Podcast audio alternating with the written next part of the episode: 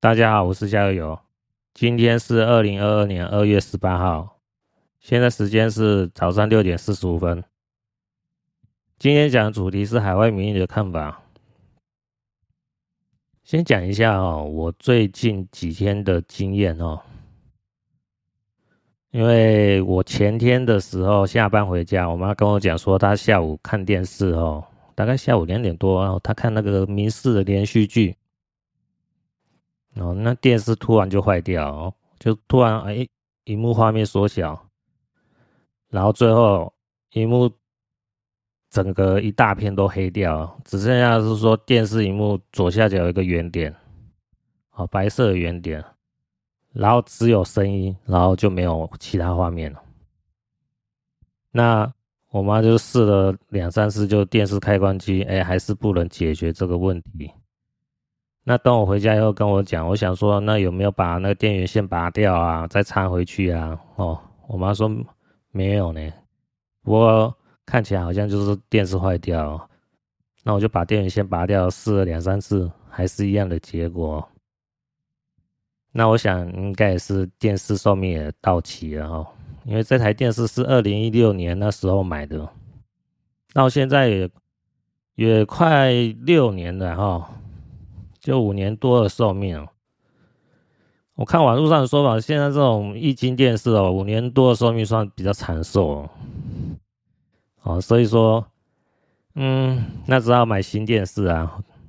那昨天上午呢，我骑机车嘛，载我妈去电器行看呃新电视嘛，因为。在此之前，我是有在做一下功课啊，就是前天晚上的时候，我在想说，哎，哪一个电视会比较好一点？因为之前买的是属于杂牌的电视哦，那现在就是说想看看，哎，某家大厂的电视应该还不错哦，网络上评价也还不错，那我就选定那一个大厂的电视。然后昨天呢，上午呢，载我妈去看电视呢。一到电器行呢，我就跟老板娘讲说：“哎、我要这个大厂的电视哈，呃，型号是什么？”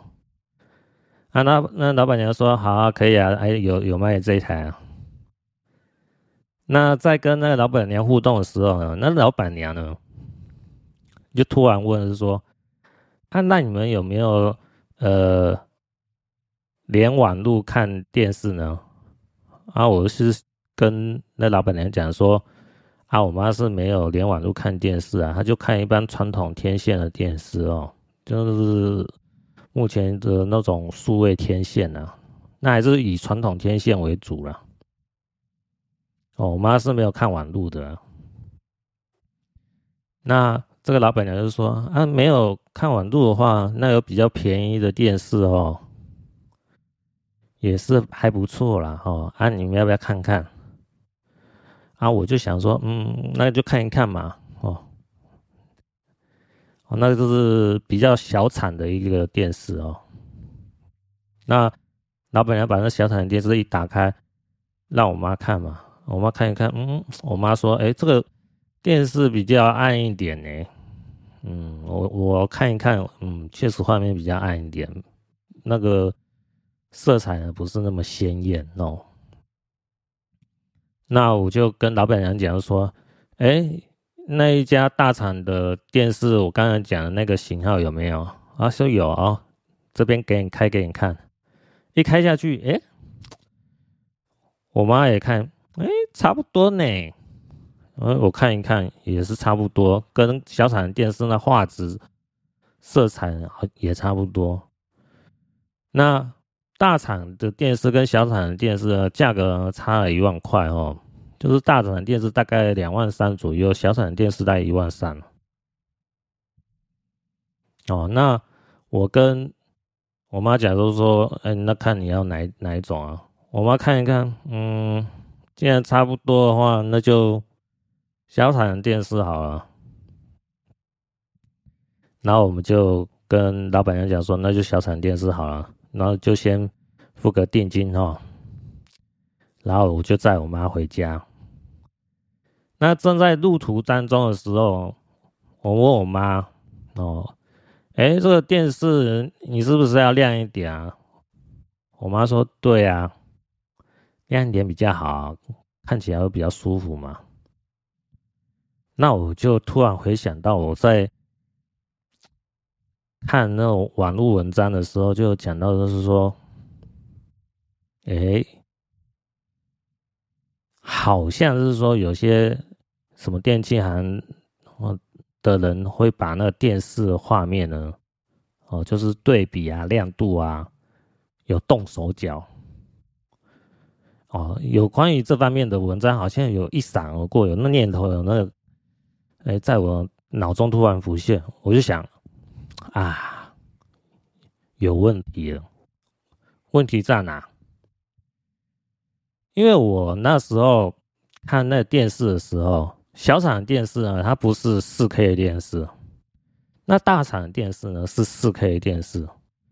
那我妈看，我妈看那小厂电视的，呃。画面偏暗，看大厂电视四 K 电视呢，画面也是偏暗啊！我就想啊，这个是有问题在里面哦，有问题在里面呢，我就想到那个那篇文章和一闪而过的念头，哎，就是有可能就是怎么样，这是我猜测哦，大家做个参考。就是呢，电器行呢。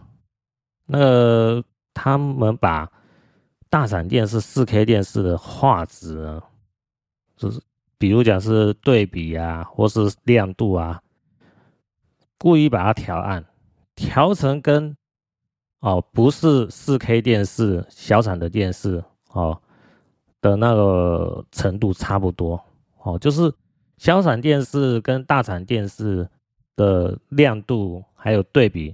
调成是相似的，那我们这样子看有什么差别？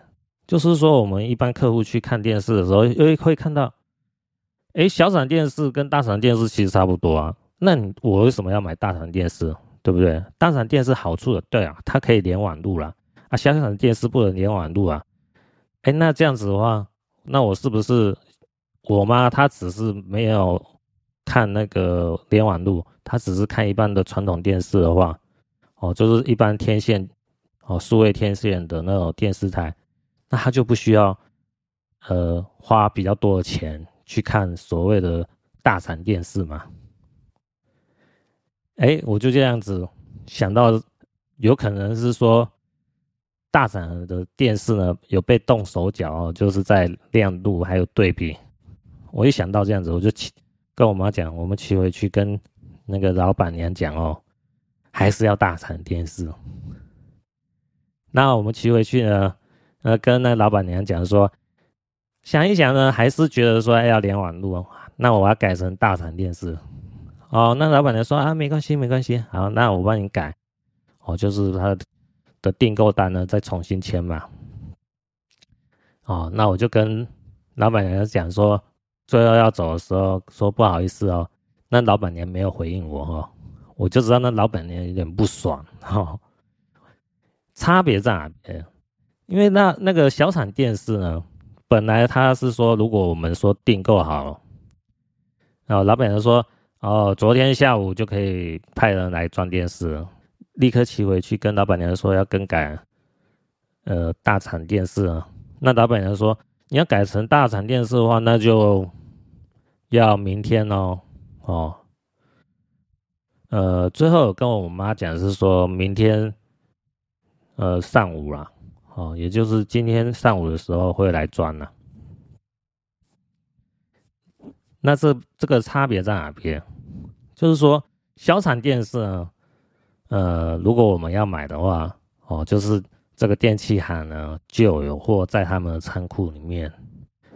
啊，如果是大厂电视呢，那就变成是说电器行啊要去跟那个呃总公司叫货才会来哦。那一个是有货的，一个是没有货的，那就很明显嘛。啊，有货的就变成是库存货嘛，库存货就变成是说不好卖，所以说看能推销多少算多少嘛，对不对？而且又变成是说它的话术呢，小产电视呢比较差哦，不是四 K 的。那你不是四 K，跟是有四 K 的那画质看起来差不多，我就想是说，嗯，这可能大闪电是可能被动手脚，所以说我就跑回去跟那老板娘讲说，哎，这样子还是要大闪电视。哦，那老板娘最后是也没有跟我讲什么话啦，因为我说不好意思啊，她也没回应，我就知道她不爽。哦，不爽就是因为是说，唉，可惜没有把那个库存货卖给这一位客户，我猜是这样的。哦，这个就是说，从这个生活上的小例子呢，我们就发现了，生活当中哦。无处不是一个局呀，哦。当我想要买，是说跟那电器行老板娘讲说，哎，我要这个大厂电视的时候，那老板娘不会是说很干脆，就说好，我帮你直接订好啊，然后，哎，明天就会送过去了，就结束了。他还是会试着去引导，哦，就是用话术引导，去抓客户的需求，就知道，哎。这个电视呢，一般是年轻人不会看的哦，是老人会看，因为我妈也跑过来陪我来看电视嘛，那就知道是主力看电视的客户呢是我妈。那一般老年人呢也不大会用网络，那就是卖一个哎不会上网的网络电视又比较便宜的哦，卖给我妈，那我妈有可能会接受，然后而且她又可以销。售掉自己的库存货哦，因为库存货差差别在哪边？你要是不不把它销出去的话，那电视一直堆积在那边摆久了，那电视也会越来越不好卖，而且也占空间哦。所以说，一般店家是能把库存化销售掉呢，是越越早越好。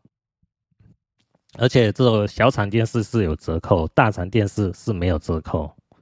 哦，就是你要去给他销价的话，哦，就是说，呃，可不可以便宜一点啊？小厂电视是，哦，这个电器行老板娘说可以。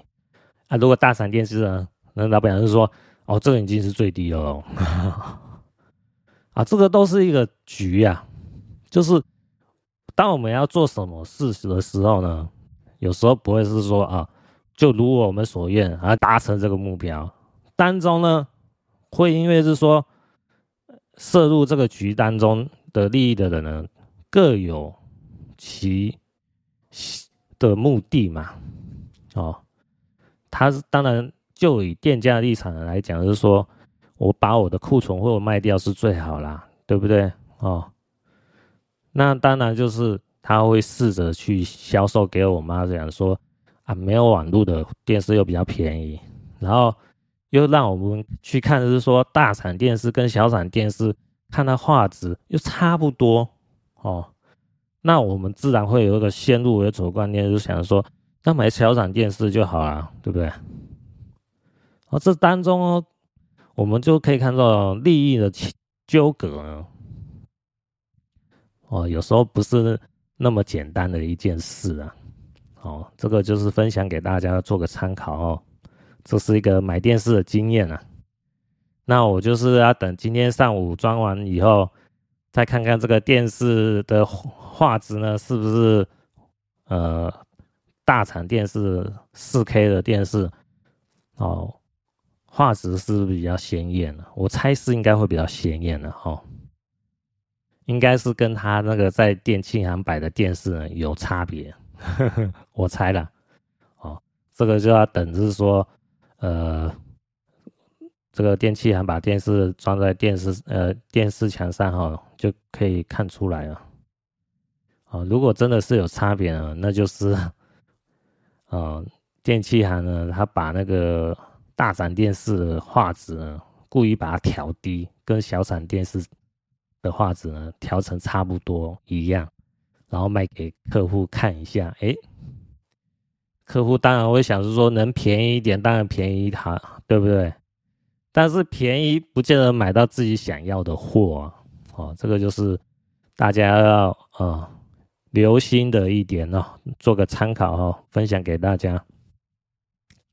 那好，接下来讲的话题呢是上一集有讲到哈，就是俄罗斯呃到底会不会攻击乌克兰呢？啊，我个人认看法是会嘛，哦，上一集有讲到会嘛。那呃最近的。好像二十四小时新闻嘛，就讲到了哦，念给大家听哈。俄国媒体说，哦，乌克兰向乌东亲俄区呢发射迫击炮弹，还有手榴弹。那呃，俄国呢就指控乌克兰呢先动手破坏停火协议。那乌克兰呢就喊冤啊，哦。乌克兰说：“呃，遭亲俄势力开火，但没有还手。哦，亲俄势力开火，呃，它是指乌克兰东部这一颗区块哦，它有一个亲俄的呃势力是在搞乱，然后那北约呢，还有英国呢，就警告说，俄国呢试图。”呃，替入侵乌克兰呢编造借口。那拜登呢说，呃，各种迹象显示呢，近日内俄国将出兵乌克兰。哦，这个是一个好几个新闻标题啊，哦，大概可以，大家可以知道一个脉络了。那我认为呢。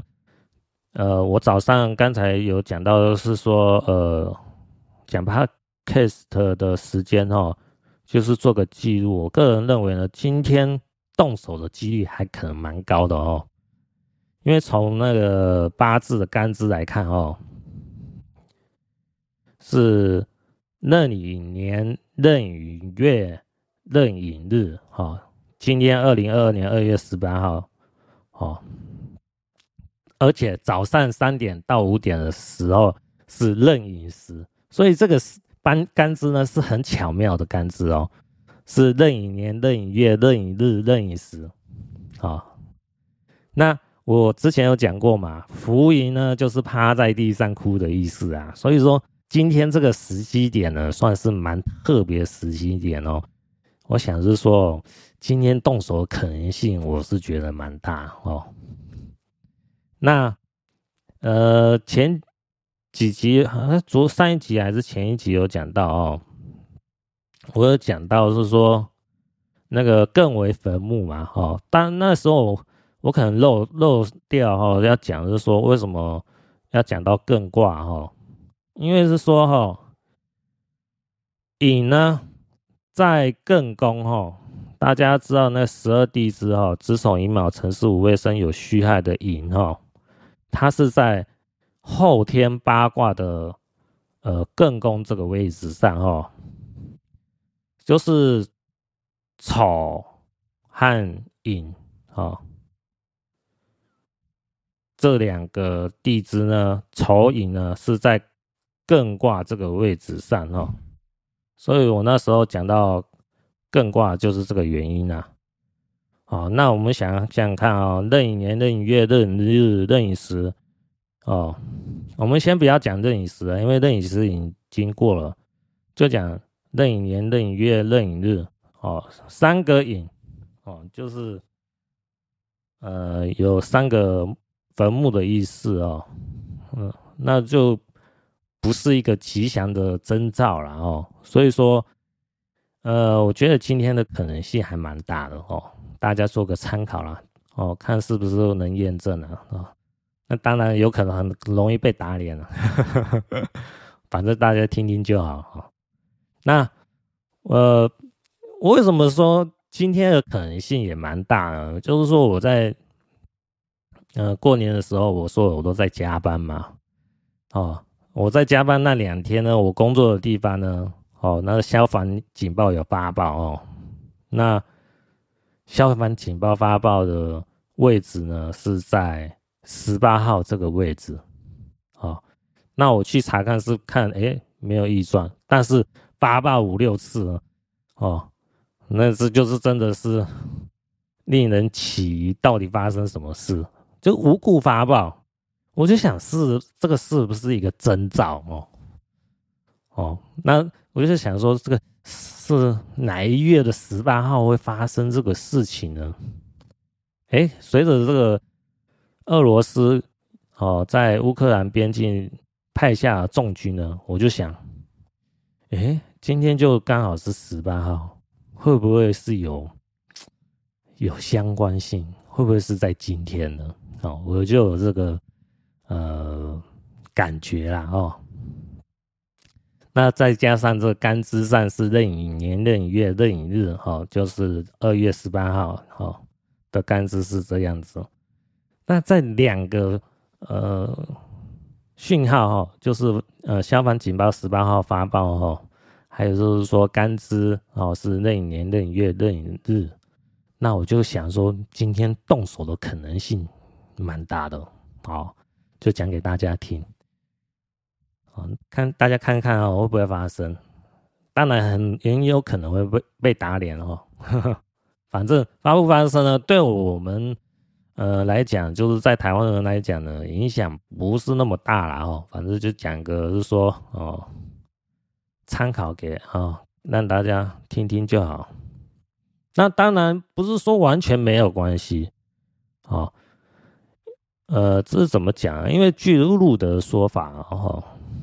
就是中俄的联手呢，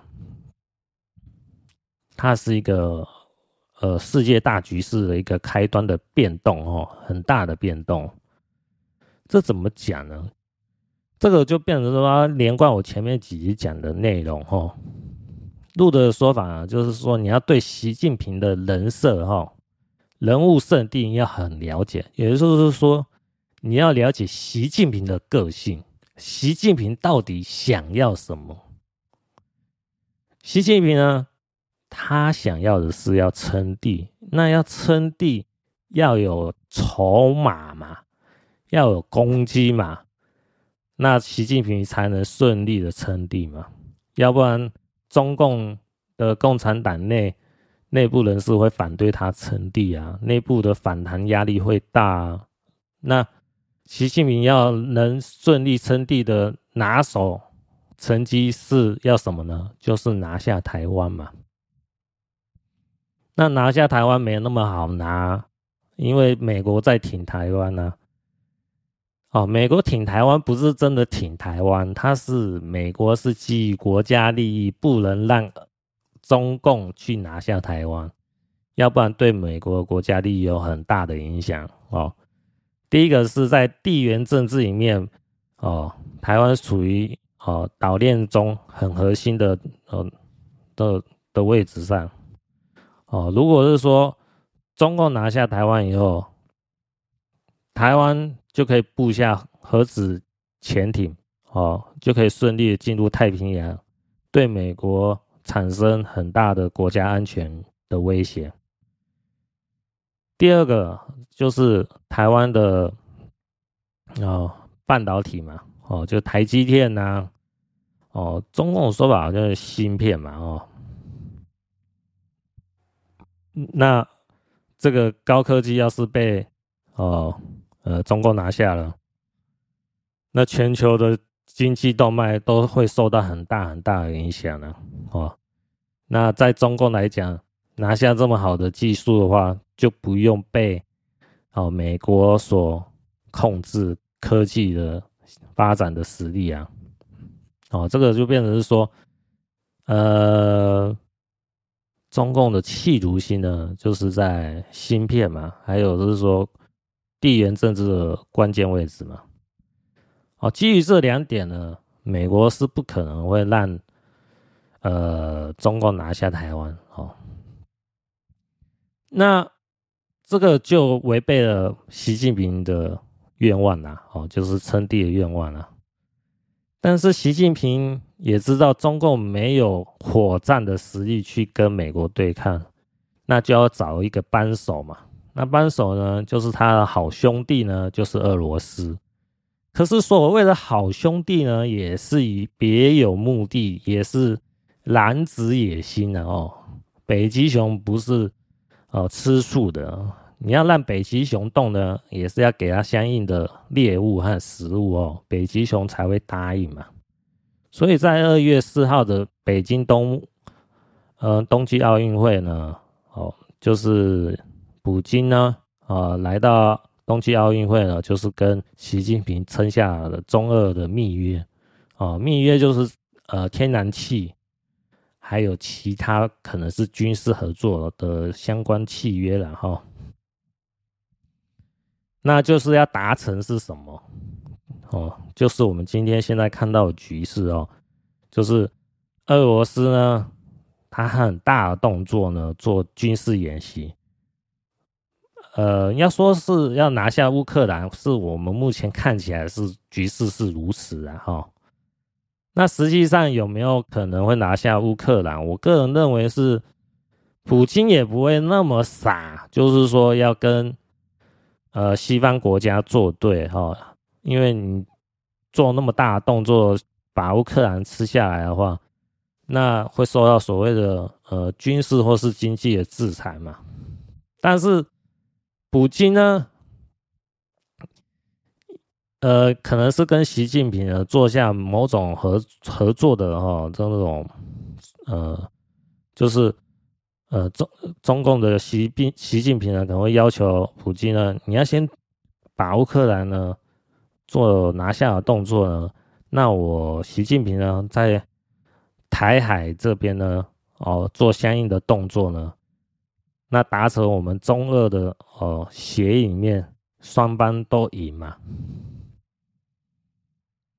那普京当然也不会真的傻到是说，呃，全面的配合中共嘛，所以变成是说。呃，我们看新闻的时候，就变成说，哎，有什么 CNN 讲哦，什么好像十六号的时候，早上几点的时候，就好像早上台湾台北时间早上九点的时候，俄罗斯就会有动火的呃情报哈，就透露出来嘛。那实际上好像十六号的时候根本也没发生嘛。那大家有些我看网网络上有些人就讲说啊，就这个就美国这话无话无烂哦，就危言耸听啊。我认为不至于啦哈，美国还是有它的情报来源支撑的，只是说先透露出来给大家知道以后，那俄罗斯也不是这么呆啊，就按照就是说，哎，你已经把这个讯息公布出来了，然后我我就照着这个时间表就攻击乌克兰，那我不就是听听你美国的话吗？哦，所以乌克兰呢没有那么快被攻击了，那不是说啊就没事了哦。所以说，在我刚才有讲到嘛，俄国媒体就说宣称是说，诶，乌克兰向乌东亲俄区发射迫击炮弹还有手榴弹，啊，我个人认为这个讯息呢是假消息呀、啊。为什么？哦，这个。乌克兰就知道是说有可能会被俄罗斯打，那我干嘛要去挑衅亲俄的分子呢？去攻击亲俄的分子，不是让你俄罗斯有借口攻击我乌克兰吗？所以我们要有一个合理的思考，一个是怕被攻击的国家，怎么可能去主动去攻击亲俄罗斯的势力？那不是自找死路吗？所以说，我们这个逻辑一一想通哦。就可以知道说，俄国媒体说，呃，乌克兰向乌东亲俄区哈发射呃迫击炮还有手榴弹，这个是属于假消息啊。哦，这个变成是说，呃，网络上有讲到，这个就有点像，嗯，第二次世界大战刚开始哦的那个中国的卢沟桥事变嘛，哦，就是日军呢，还有国民党哦，那时候。呃，国民党怕日军侵侵略嘛，但是呢，日军就说好像是说，哎，我们这边有一个军人被你们那个国民党攻击了哈，或是被干掉，所以就日军呢就借由这个借口呢开始侵略哦中国的东北部。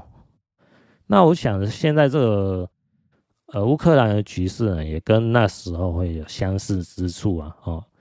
就是说，俄罗斯要攻击乌克兰呢，他一定会找一个借口哦，不管这个借口是不是合理的哦，就是要有一个借口呢，哦，就是说，哎，是你先动手啊，我才攻击哦，不是我先攻击你哦，哦，就是这个概念。那当然，他讲这个理由呢，那当当然就是唬烂的嘛，那怎么可能是说乌克兰他们白目到要攻击？呃，俄罗斯或者是亲俄的势力呢，当然是我是觉得不合理的。但是就俄罗斯来讲呢，他要找一个借口来攻击嘛。那普京呢也清楚是说，我现在呃，俄罗斯去攻击你乌克兰呢，风险可能要面临西方的制裁嘛。但是你说普京就因为知道。其中的利弊就不攻击吗？也不一定是这样的。哦，就路的说法就是说，参与其中的人呢，不是说你想要罢手就罢手。那中共希望是说，双方起冲突，哦，就是俄俄罗斯攻击乌克兰，然后西方势力跟美国联合制裁，呃，俄罗斯。哦，这个是造成说让。中共呢有机可乘，对台海、台湾下手，哦，这是中共他想要的这种氛围，哦，那也就是两虎相斗，哦，趁机夺利啊，这是中共的思维啊。那当然，俄罗斯也不是省油的灯啊，他也是会想着说，我又不会那么呆哦，让让。让你去左右我的行动，那俄罗斯呢就会趁机讨价还价嘛，就可能是说你要让我去做哦，攻击乌克兰，你要给我什么样的筹码哦，你要给我什么样好处，我才会是说再进一步行动嘛。那中共呢，他当然我想就是说，赶快打啊，我帮你创造那个机会啊，哦，那当然是说。创造机会不是说，哎，让人家看破手脚嘛？那当然他会是说，呃，可能，呃，中共呢在乌克兰东部呢有潜伏分子呢在挑拨离间是非呢，让这个乌克兰呢，哦，跟亲俄势力呢产生冲突，让俄罗斯呢不得不介入，哦，亲俄势力，然后再攻击乌克兰，哦，这变成是说。我个人看法，呃，普京最后他还是有可能会把呃乌克兰哦的东部这个区块亲俄势力这一块呢，呃拿下哦，才会比较是说，嗯，比较下得了台啊哦，因为毕竟俄罗斯这么大的军演呢，如果没有一个相应的报酬拿到的话。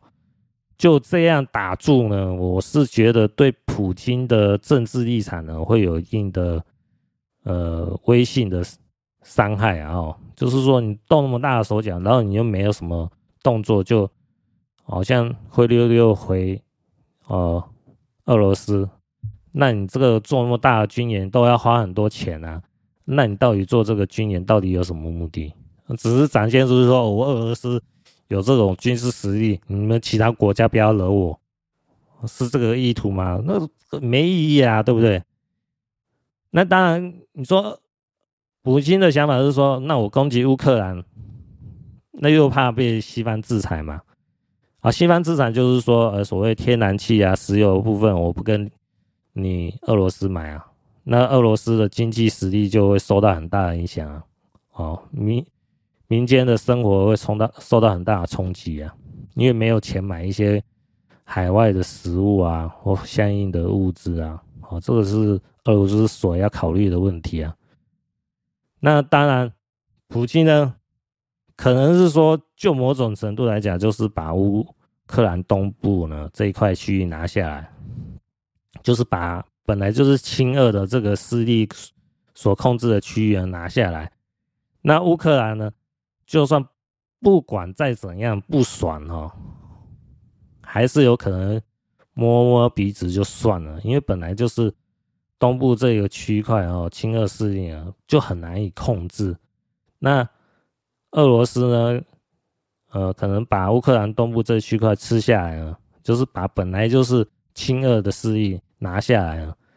对乌克兰来讲，也算是某种程度的摆脱那种麻烦的势力在自己国内呢捣乱。哦，所以那当然是对乌克兰来讲，就是他的领土缩水嘛，哦，是不爽的地方嘛。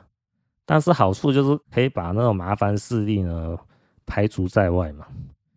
那就俄罗斯来讲呢，他也把就是说亲俄势力那一区块拿下来。也算是一个交代了哈，这个交代呢是对自己俄罗斯，呃，自己国内的人的交代，还有对呃习近平哦，就是中共的交代啊，就是中俄的联手呢，他是希望是说达成是说，啊，呃，习近平呢希望俄罗斯呢挑事呢，好造成一个契机呢，让。呃，习近平，有机会拿下台湾哦。那这个动作呢，一定是俄罗斯先动手嘛，然后中共再动手嘛。哦，就是声东击西的策略嘛。那普京呢，当然依照协议，他们所谓密约呢，有可能是会这样的动作，但是动作应该不至于把乌克兰整个拿下来。我看目前是比较难呐、哦，因为俄罗斯也没那么积极，所以我看就变成是说，拿下乌东这个区块呢，大概就是对双方哈，就是西方势力还有对俄罗斯呢是最好的结果了。那只要是说，呃，乌克兰这个东部的区块呢有受到一定攻击呢，那就要回到我们台湾这边去看，会不会习近平又有相应的。动作在台湾海峡这边有一些搞乱的动作呢，哦，这就是我们要密切注意的地方，哦，这个地方就要去注意了。那在路的说法呢，就是呃有一个新闻哦，就是说呃二月十三二月十三号哈。俄罗斯指控美军潜舰侵犯领海哦，那美军否认这个说法了。呃，这个讯息呢，就是说，看这个新闻是讲是说哈，俄罗斯国防部哦发表声明说哦，呃，俄罗斯的驱驱逐舰哦，在计划的军事演习中呢，把靠近。太平洋千岛群岛附近的哈一艘美国维吉尼亚级的核子潜舰哈驱逐掉。那据路的说法呢，是俄罗斯发射那个反潜导弹，要攻击美国核子的这一艘呃维吉尼亚的潜舰哈。那最后呢，是美国的这个核子潜舰呢，好像发发出一个那个呃，他所谓的诱导弹哦，把那个反潜导弹呢引开哦，顺利逃脱了。那这个就是说有一个讯息出来哦，路的说法就是说，美国的核子潜舰的声纹哈被俄罗斯截取到了。那俄罗斯要截取到这个核非常核心的机密呢，一般来讲是拿不到啦哦。俄罗斯不管怎么拿都拿不到这个绝对的机密啊。那能拿到是什么样的原因？就是因为哦，中共在搞搞手脚嘛。哦，中共去窃取这个，在美国窃取到这个核心机密以后，把这个情报呢送给了。或者是说某种利益交换拿给俄罗斯，那俄罗斯知道以后就知道，哎，要对付美国的核子潜舰呢，就有很大把把握了。哦，这个核子潜舰的声纹呢，基本上被人家拿到了，就就是告诉对方哦，我在哪边，然后你要打我就随时可以打我。哦，哦，这个意思是这样子啊。如果你不知道核子潜舰的声纹呢，你看到这个。一些什么这个讯息呢，你就会发现它可能就是一般的小渔船啊，或者是说某某种那个一般在海面上行走的哦，有货轮什么之类的，就不会认为它是一个核子潜舰哦，或者是说你根本也侦测不到，就是说核子潜舰在那边啊。那现在呢，美国呢？